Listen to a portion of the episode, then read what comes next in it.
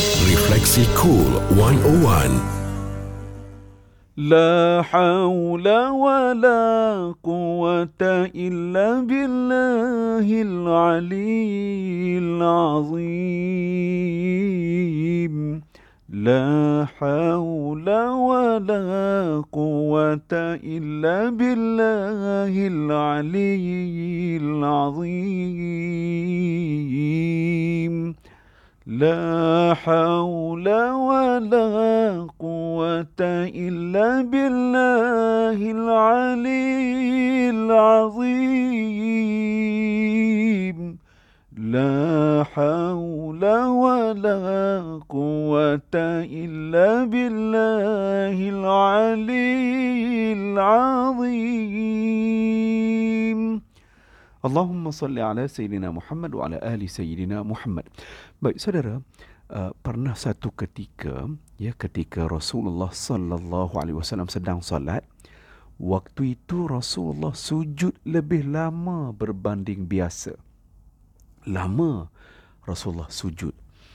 Jadi uh, seorang sahabat pada waktu itu namanya Shaddad ya Shaddad radhiyallahu anhu dia angkat kepalanya untuk lihat jika ada apa-apa perkara buruk berlaku kepada Rasulullah.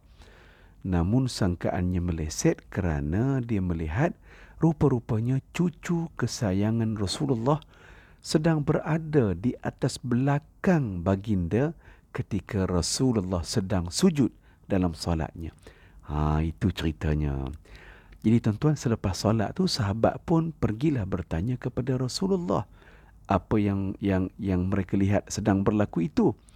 Jadi uh, Nabi uh, Rasulullah sallallahu alaihi wasallam pun bagi bagi tahu ya tidak ada apa yang berlaku cuma cucu aku ini uh, waktu itu dia jadikan aku sebagai kenderaan dia naik atas belakang aku.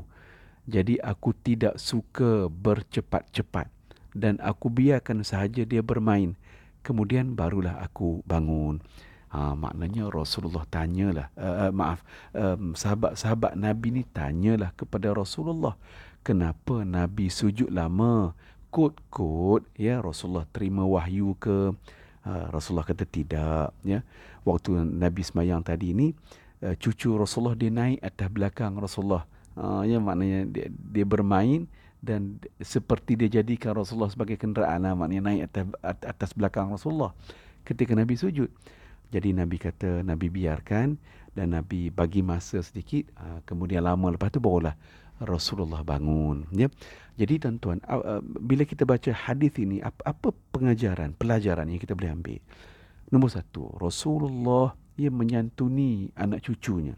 Ya, Rasulullah bawa cucu-cucu Rasulullah Al-Hasan Al-Husain ya ataupun Umamah kan datang uh, salat di masjid bersama Rasulullah sallallahu alaihi wasallam. Maknanya bila nabi sembahyang di masjid nabi letak cucu-cucu Rasulullah itu di sisi Rasulullah sallallahu alaihi wasallam. Ha ini pelajaran besar bagi kita. Ha bawalah anak-anak cucu kita ke masjid ya kita beri perhatian kepada mereka kita pesan kepada mereka supaya tak buat bising dan sebagainya lah. Ha, ya, jadi kita bawa anak-anak cucu-cucu kita ini ke masjid sama-sama dengan kita ya untuk bersolat, untuk buat ibadat. Mudah-mudahan itu jadi pelajaran yang sangat mahal dalam hidup mereka.